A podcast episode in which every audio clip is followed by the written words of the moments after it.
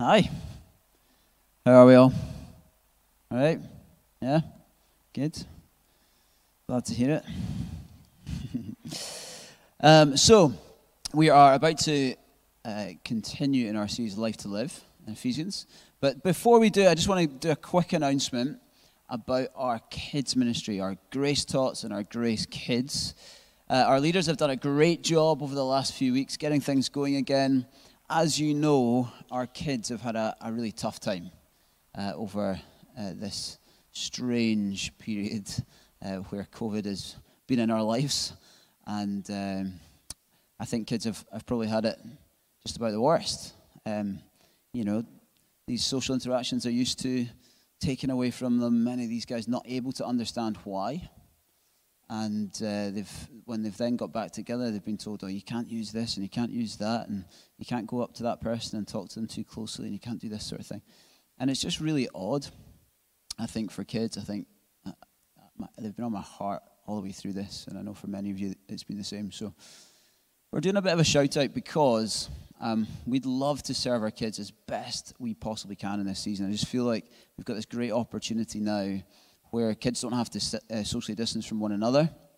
And although there are some different things that we have to make sure happen according to government guidelines, there's a lot more freedom for them now. And uh, as we meet together as a family, it would be wonderful to just serve them as best we can.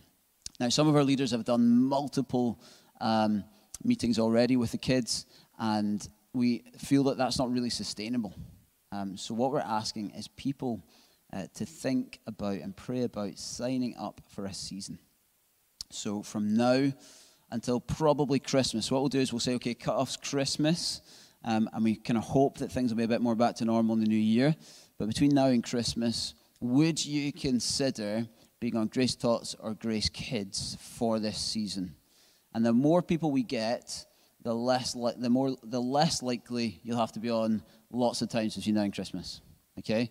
And the other thing that is more likely is that we can have four leaders every week. If we can have four leaders every week, it's going to make a massive difference to the kids' experience and a massive difference to the leaders' experience. It will allow us to split up the age groups a little bit better, give them a little bit more specific content as we try and see uh, these guys engage with God and the truth uh, of the gospel.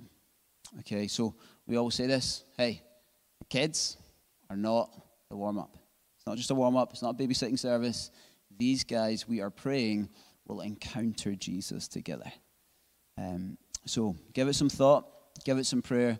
I'd love to hear from you. Info at glasgowgrace.org, or you can grab Jeff or Lynn, uh, who lead our kids, or you can grab Claire, who's over here. Give us a wave, Claire, uh, who leads our tots, and we'd just love you to get involved. So give us a shout, let us know. Um, we will obviously have to have a chat with you about um, who, who it is that's going to be involved in the teams and what that's going to look like. So you're not guaranteed to be on the team, but we'd love you to just show some interest, show your support for the family, and, um, and we'll, we'll go from there. Sound good? Great. Brilliant. Right. We're in Ephesians. Life to Live is the name of the series. And uh, we're in chapter 3, verses 7 through 13 this afternoon. So if you've got a Bible, turn there with me, and uh, I'll read from verse 7. I became a servant of this gospel by the gift of God's grace given me through the working of his power. Although I am less than the least of all the Lord's people, this grace was given me to preach to the Gentiles the boundless riches of Christ and to make plain to everyone the administration of this mystery, which for ages past was kept hidden in God who created all things.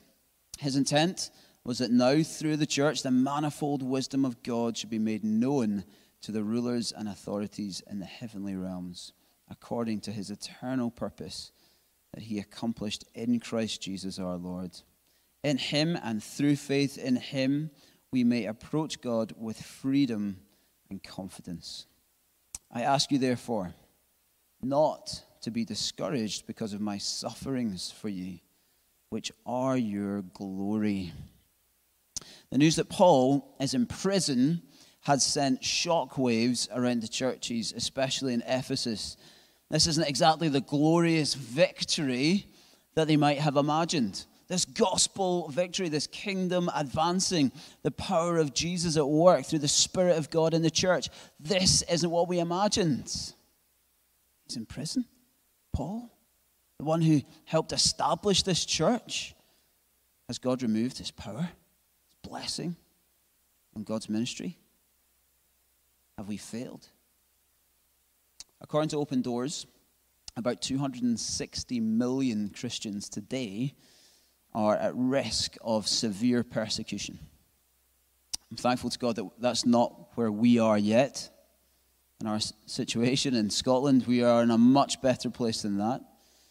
But we can be expected to be rejected, called names, given or not given promotions, shoved to the side, somebody else given favor instead of people who might be seen as a bit weird. Christian, weirdo. Don't promote him. Don't promote her.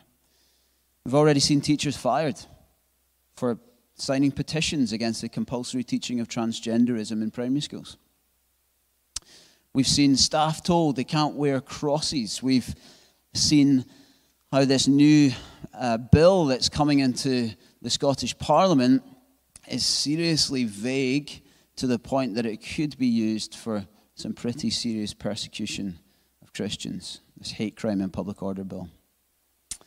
If it's passed, I'd be really surprised if Christians weren't among the first people to be arrested for holding the kind of views that Europe has been built upon for the past 500 years. So, are we losing? Is God with us? Yes. Paul helps us here to see that actually these are not signs of our defeat. They could well be signs of our victory, of God's glory at work in us. It says that we are looking more like Jesus. It says that we are sharing in the mission of God and the glories of Christ. So, actually, in many ways, it could be a good thing. Look back at verse 1. That's where we were last week. And Paul is saying to them that the reason that he is in physical change is because he is willing and he is chained to Christ. And we found out last week that actually the most freeing place that you could ever possibly be is to be removed from the chains of sin and chained to Christ. And actually, you find more freedom there than anywhere else on the planet. We are most free when we are bound to the ways of God, we saw. And actually, this continues to be true even at the point of suffering and imprisonment. And I think Paul is now saying even more true at the point of persecution. In fact, Paul says that this is their glory. So, not just his glory, not just that he's sharing in the glory of God by suffering like Christ, but actually it becomes the glory of the church by his suffering for them. He shares in something of the mission of Jesus by suffering with him for them. That's what he's saying. He shares in the glory of Jesus, and in turn, the church, God's people, people like us, receive the glory of Jesus through people like Paul's suffering. So, if we do, if we start to see that Christian leaders in this country start to get arrested, it will be for God's glory, but it will also be to our glory. It will be our glory. I think he needs a bit of explanation, don't it? We get to share in the glory of God as we join to the mission of God. But here's how Paul lays it out from verses 7 to 13. Okay, so this is going to help us map through these verses. The first is serve. We're called to serve. We're called to tell. We're called to approach. And we're called to suffer. Let's pray. Lord, thank you that you suffered for us, Jesus. That you were willing to go to the cross, that, Lord, I deserved that. And yet you went. You bore my punishment. You bore our sins. You bore our iniquities. You're punished on our behalf.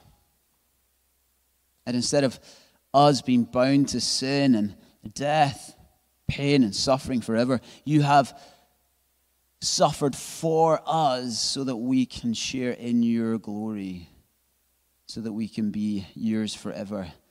And so, Lord, help us work out how that works now in this period between your ascension and your pouring out the Spirit, the birth of the church, and your coming back. Lord, help us to work out what that looks like. Help us to, to see what it means for us to live to your glory, to enjoy you, to be with you, to be in relationship with you, to be loved by you, to serve you, to be everything we are made to be in this kind of now, but not yet kind of period where, Lord, we, we see that there's still suffering in the world. All is not right there's so much more to be done. But yet one day we know, Jesus, you're going to return and make it all perfect. Lord, use us in this period now. Help us, take us to the broken, take us to the hurting, take us to the people of this city who need you. Be glorified in us. Help us, Lord, to understand this in our hearts and have great joy in sharing in your mission that you have joined us to. Come, Jesus, make it simple to us, we pray. Show us how, uh, even in a culture where it doesn't seem to make sense, just so different to the way that we look at things in this culture, would you now come by the power of your Holy Spirit and just make us people who are willing to lay our lives down and in simplicity give us give you our all. We pray all of that, Jesus, in your name. Amen. All right, serve. Serve like Jesus. Verse 7 through 8. In 2 8, we saw that it is by grace you have been saved through faith, and this is not from yourselves. It is the gift of God, not by works, so that no one can boast. Now that makes sense, doesn't it? I did nothing to achieve my own salvation. It was all Jesus. I was going in completely the opposite direction.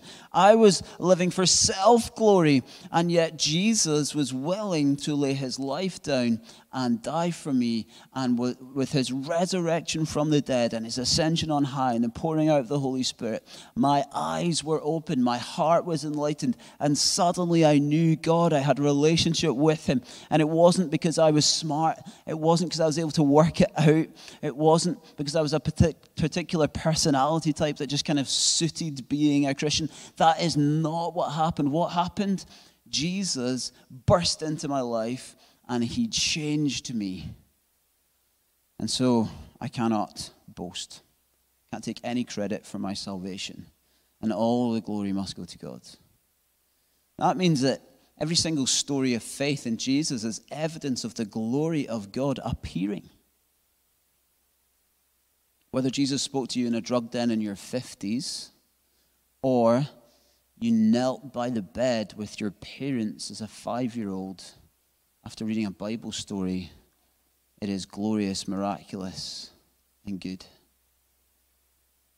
But once we have become Christians, I think sometimes what we can find is that we start thinking that it is all about us. Look at me. I am such a dedicated, pious servant of the Lord Jesus Christ who reigns forever. Look at the way that I set out the chairs with such meticulous precision. It's heavenly.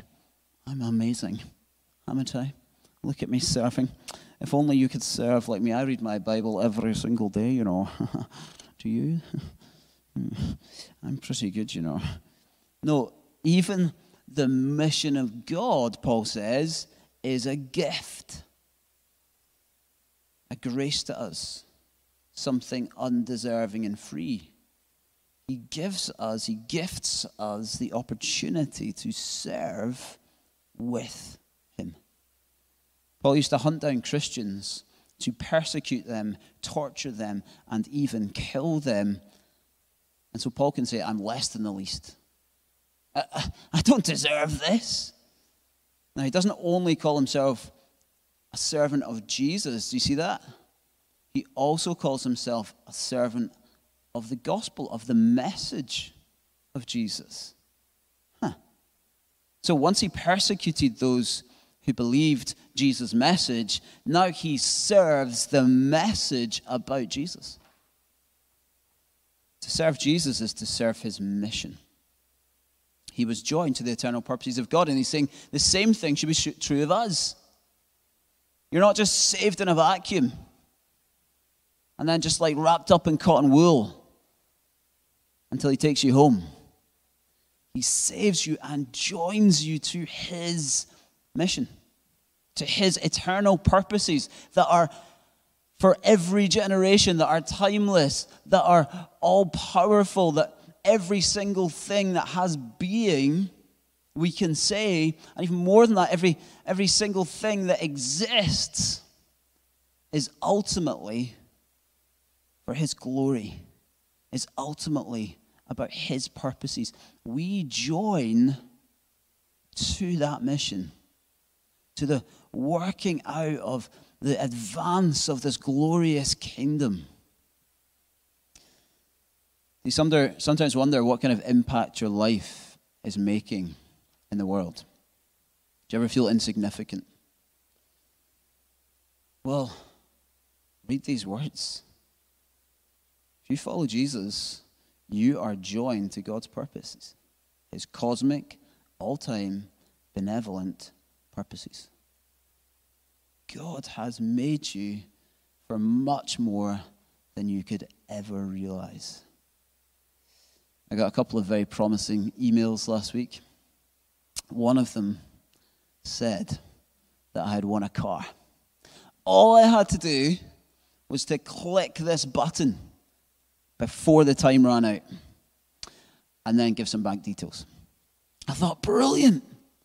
Amazing. This is going to be really helpful to us. We're about to move house. It's going to be an expensive process. We can sell the other car. I'm going to get a car, and it's a much better car than our car, and it's brand new, and I've never had a brand new car. This is so exciting. Um, now, of course, you've heard it said before if it sounds too good to be true, it's probably too good to be true, right? And so I checked my back in my inbox, and turns out I've got another message from the same reputable company who have sent me this message. And it seems that my identity has been stolen, along with thousands of others, and that there are phishing emails going out.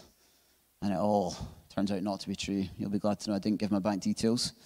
I don't tend to, especially when I get those random phone calls from random places around the world. Um, we are trained to be suspicious of things that are free and seem too good to be true, aren't we? And that's a good thing. We, we don't want to get done, do we?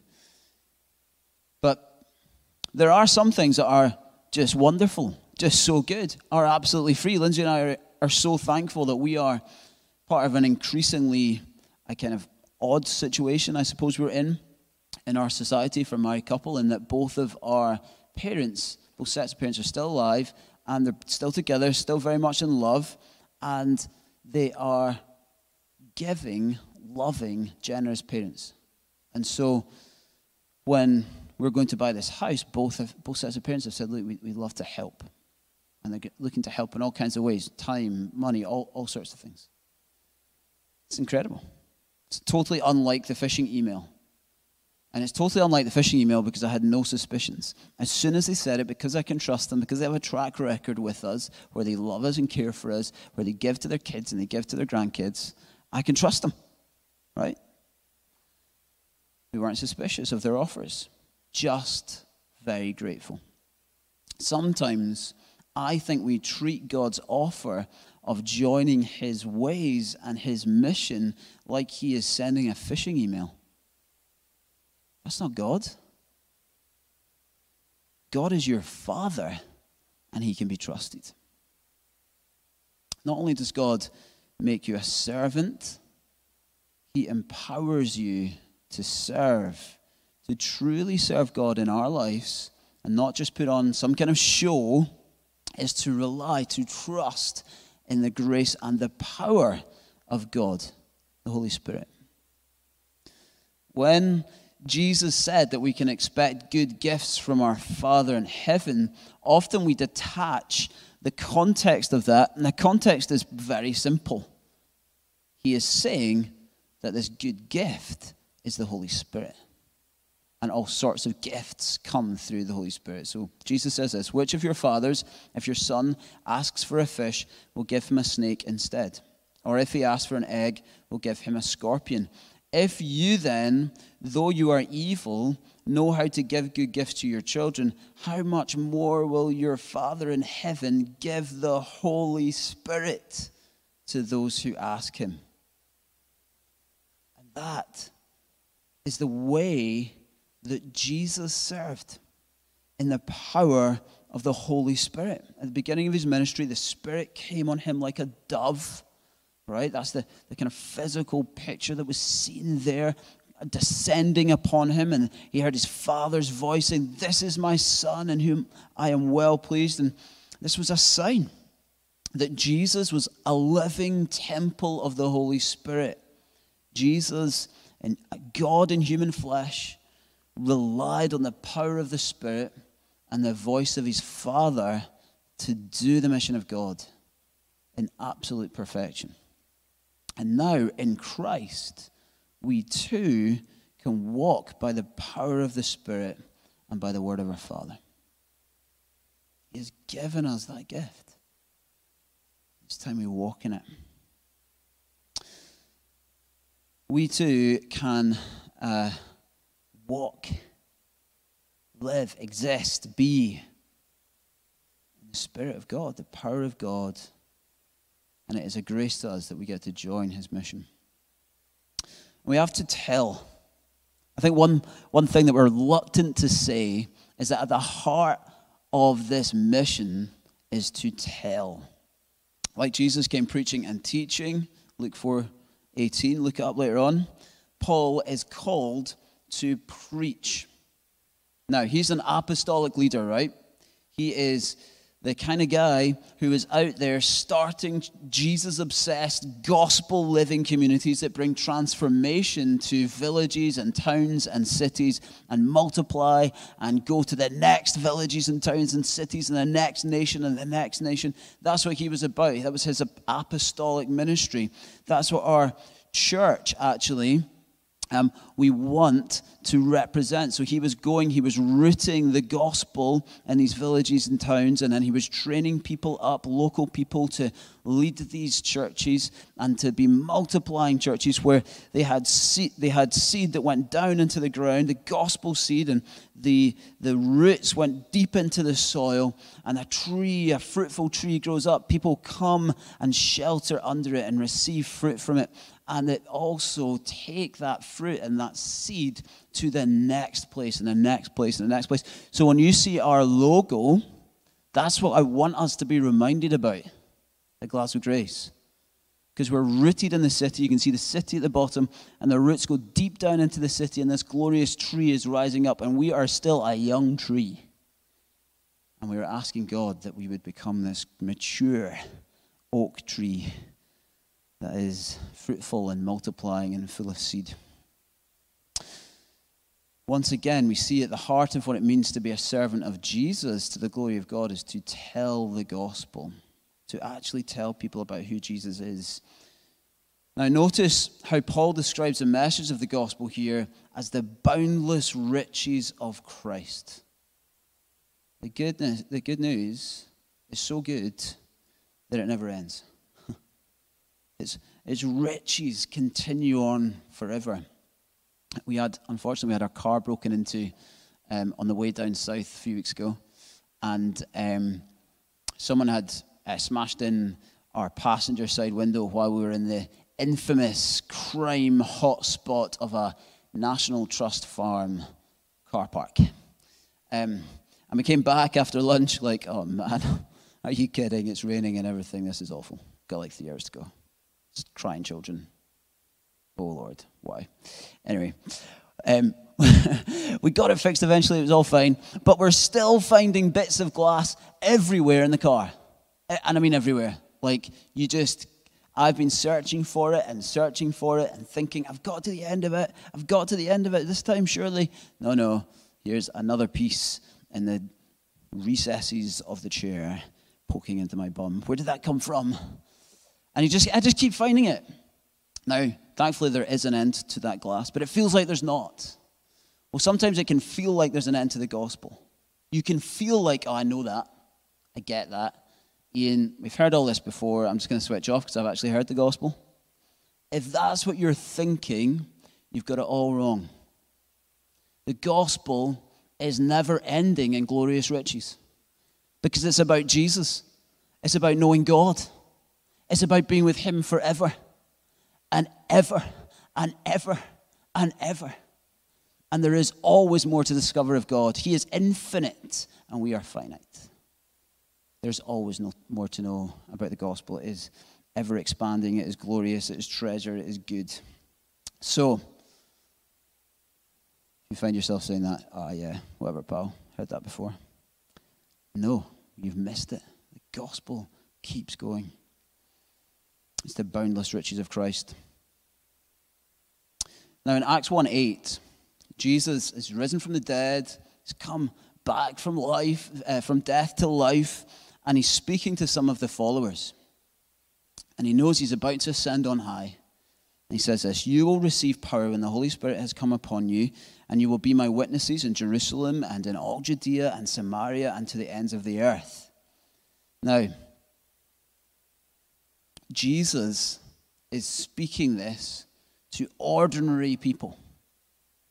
So, although we're looking at Paul, this great apostle, I want us to remember that this is also spoken to to every person that we are to share, to tell the gospel. Great 20th century London preacher John Stott says this We can no more restrict the command to witness than we can to restrict the promise of the Spirit. In other words, the Holy Spirit is given it to everyone. That is uh, true of anyone who knows and loves Jesus. Um, there's more to that theology than, than just that. And we, have talked about that before, and we will again. But, the, but there's this truth that to know Jesus, the Spirit has to come and change your heart. And if that is true, then we can also say it is true that all of us are to tell the gospel, to share the gospel. Jesus picked ordinary people, didn't he? fishermen, accountants, joiners, doctors, sex workers to join God's mission, to serve and to tell the word of God. People who didn't know enough, people who weren't popular enough, people who weren't educated enough, people who were too broken, people like you and me. Michael Green's book, Evangelism in the Early Church, he took the time to do a, a survey of the New Testament and other early church documents and so, uh, different sources, and he estimated that 80% or more of the telling of the gospel in those early days is done by ordinary believers. Life's changed. They get to know Jesus and then they tell. They tell their relatives, they tell their friends, and they tell the people that are living life alongside. People heard the gospel because someone they knew well had their life transformed and changed, and they told them. they told them what's going on. They told them of the boundless riches that had been given to them that they could have too. That's why Paul says he was called to preach and make plain the administration of this mystery. Preach here is proclaim. Open your mouth and speak. Open and project your voice with actual words. Not, not preach the gospel and, if necessary, use words. No, no. Tell people. Go and tell people what's going on in your life. People need to know. It's not, uh, oh, each to their own, you know. So, uh, you know, we won't bother talking to people about religion because you know, they, don't really want to hear about it. I might talk about going to church every so often. I throw that one in there. But, but I won't tell them about the gospel. It's just a bit awkward. Okay, yeah, yeah, yeah. Um, good idea, yeah, good idea. Don't force it on people. um, even though every part of that person needs Jesus, even though every fiber of their being was made to worship, and that Jesus is the only way that they can know that purpose. Even though their, their eternal future is entirely dependent upon you getting into their life and telling them the truth. I took that further than I wanted to. Not that you would tell, but that they would hear. It's an important correction. is, there a, is there an intentionality in the way that your plan, the plan of your life is working out? Do you know what I mean by that? Are you intentional to serve and tell? Are you intentional about your daily routine, about your weekly routine, about what you do each term, about what you do each year? Are you intentional about pursuing God? Are you intentional about serving Him? Are you intentional about telling people about Him? Lindsay and I found that over lockdown, we just had the opportunity to ask ourselves some of those questions. And honestly, some of them I was like, man, there's, there's some what I'd call mission creep here, where You've, you've thought, I want to I wanna give my life to this. I want to give my life to that. I want to have time dominated doing these things. And honestly, there's so many other things that creep in. And we need to be intentional about telling the gospel to people plainly, about pursuing Jesus, about going after him with all of our hearts. So we now have this, we've put this little like weekly planner together and we've had to put things in like spend some time with Jesus, spend some time together, spend some time as a family, spend some time praying for your friends who don't know Jesus, spend some time with people who don't know Jesus. We've had to put those things in. Because if we're not intentional, mission creep comes.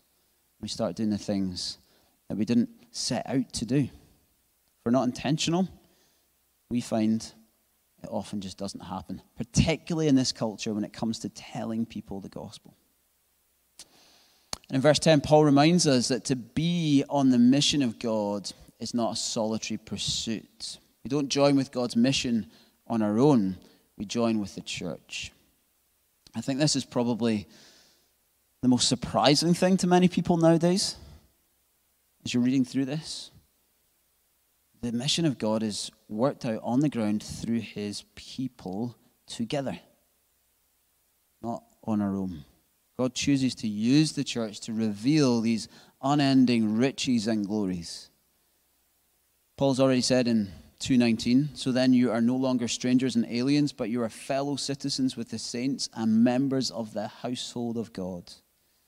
We are saved by God into his family into the church, into the church locally expressed. The shared experience of being known and loved by God in the universe as his children is what uniquely positions the church family to be the communities that reflect the way it is supposed to be lived. When people are lonely, lost, broken, they need to see there is a loving community out there, a loving community that they can get involved with, where they will be loved, and where they will see that there is a God in whom they are looking to image bear Father, Son, and Holy Spirit, who is the perfect community, the one who welcomes them in. And that takes us to the third point approach. Paul doesn't just serve and tell, he does it all with God. He can approach God the Father like Jesus the Son. What we are telling people about is what we need to be living in. Believe the gospel and run to God, verse 12. Approach God with freedom and confidence. We don't just tell people about this relationship that they can have with God, this amazing relationship where we can enter into the glory of God for yourself and then not enjoy being with Him ourselves. Guys, we've got to keep going back to Him and just being with Him and pursuing relationship with Him. In verse 7, Paul had made it clear we need the Spirit's power to serve, serve. But actually, I think sometimes we talk about the presence of God or, or the Holy Spirit in church as if He's a battery pack or something that we carry around, you know? Like some, some sort of like energy source. Do you know what I mean? Like, do you guys remember Tamagotchis? I had a Tamagotchi. Pretty cool. If you've never heard of them, you're like far too young for that. Uh, look them up and laugh at us and um, you had to like feed your Tamagotchi and all this nonsense. And um, it, sometimes I feel like we we we can't, we think we can carry around God's presence, you know, like put him in his, our pocket, and then oh hey, it's uh, time for a worship service, so better pull out my power source. Like that's that's not what the presence of God is. Yes, He is the one who empowers us here on earth glorious, that is good, wonderful. But he is a person. We come not to an impersonal force to be turned on or off. We come to something that is so much better news than that. We come to a person, a person who lives with us, a person who is in us, who lives in us, meets with us, talks with us. Remember Jesus' baptism? He said Jesus walked by the Spirit in his power but, but actually, it's more than that. It's relational. Jesus had made a way for us to live like that. The Spirit of God in us as temples, not behind curtains and bricks, but with access to our Father. The Spirit gives us access to our Father. So now we can be in the presence of God because Jesus has broken down the barriers so that we can run in. Our sin no longer holding us back, but removed from us, put on Christ and swapped with his righteousness. And now we run in as priests, as in fact we are like temples. The Spirit resting on us and in us. That means we can talk with Him. That means we can walk with Him. That means, yes, we can serve and tell by His power, but we do it all in relationship with God. This isn't some kind of formula, this is relational. God is here, He is speaking with you, and He loves you, and He is walking beside you in your life. When we talk about the Holy Spirit and the presence of God, that's what we mean. And lastly, we are to suffer like Jesus. When we get to verse 13, I think now, having seen all these other points, we can see actually there's something in this. There's the kind of flow to this. Because we're seeing that to serve like Jesus means that we're willing to lay down our lives like Jesus did. And it means that Paul's imprisonment wasn't a defeat, it was a result of his willingness to serve, tell, and approach. A spirit filled life is a cross shaped life, it leads to opposition. If you want more of Jesus, but without any difficulties, you'll be sorely disappointed. To join with Jesus in a broken world for Jesus and the people he loves is a privilege, it's a joy, it's a glory. Let me just quickly turn to 1 Peter 4 14. It says this If you're insulted because of the name of Christ, you are blessed. For the Spirit of glory and of God rests on you. Been slagged off for loving Jesus this week? Felt rejected for loving Jesus this week?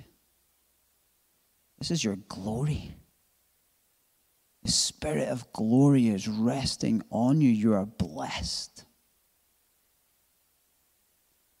The more this persecution increases, you, we, need to, we need to remember this. You are blessed.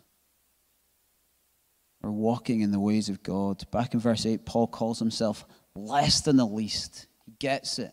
He's done nothing to deserve to be a servant of Jesus. He once persecuted followers of Jesus, literally hunting them down and even killing them. Now he even counts it a privilege to suffer at the hands of those who persecute like he did.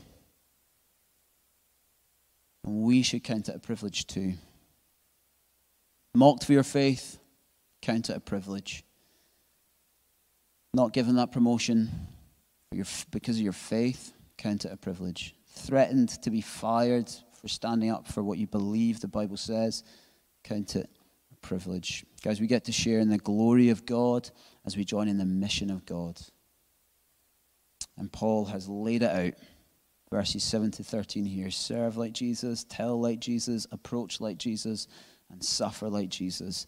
And it is your glory, it is the church's glory, and it is ultimately to the glory of God. Let me pray. Lord Jesus, thank you for Paul's example. It's the way that he so willingly lays down his life. He just gets it. There's just such, it's just so obvious as you read through what he says to these churches, particularly to the Ephesians. Oh, wow, he gets it. He, he sees you. He sees that. I, I sometimes wonder, Lord, does he look back to that um, moment on the road to Damascus and just remember your blazing light that blinded him and just being face down before you and just seeing something of your glory, being aware of your glory surrounding him? Does, does that carry him as the, the Holy Spirit you just poured into him? Lord, we want that kind of thing. We, we want to be amazed at the glory and the wonders of your unending gospel, these riches that go on forever and ever and ever? Would we be captivated by that? Would we live our lives to glorify you in every way? And would it lead us to the point that we are willing to serve and to tell and continually approach you, Lord? I'm thinking about Daniel now, just like going and praying no matter what, even though it meant lions' dens for him. He, he was willing to keep going back to you, to your presence, to, to be with you, to be in relationship with you, to be praying with you. God, make us people like that. Make us people who are bold and brave because we know that our reward in you is so much greater than any other reward this world can offer. We love you, God, and we count it a delight to worship you no matter the cost. In Jesus' name, amen.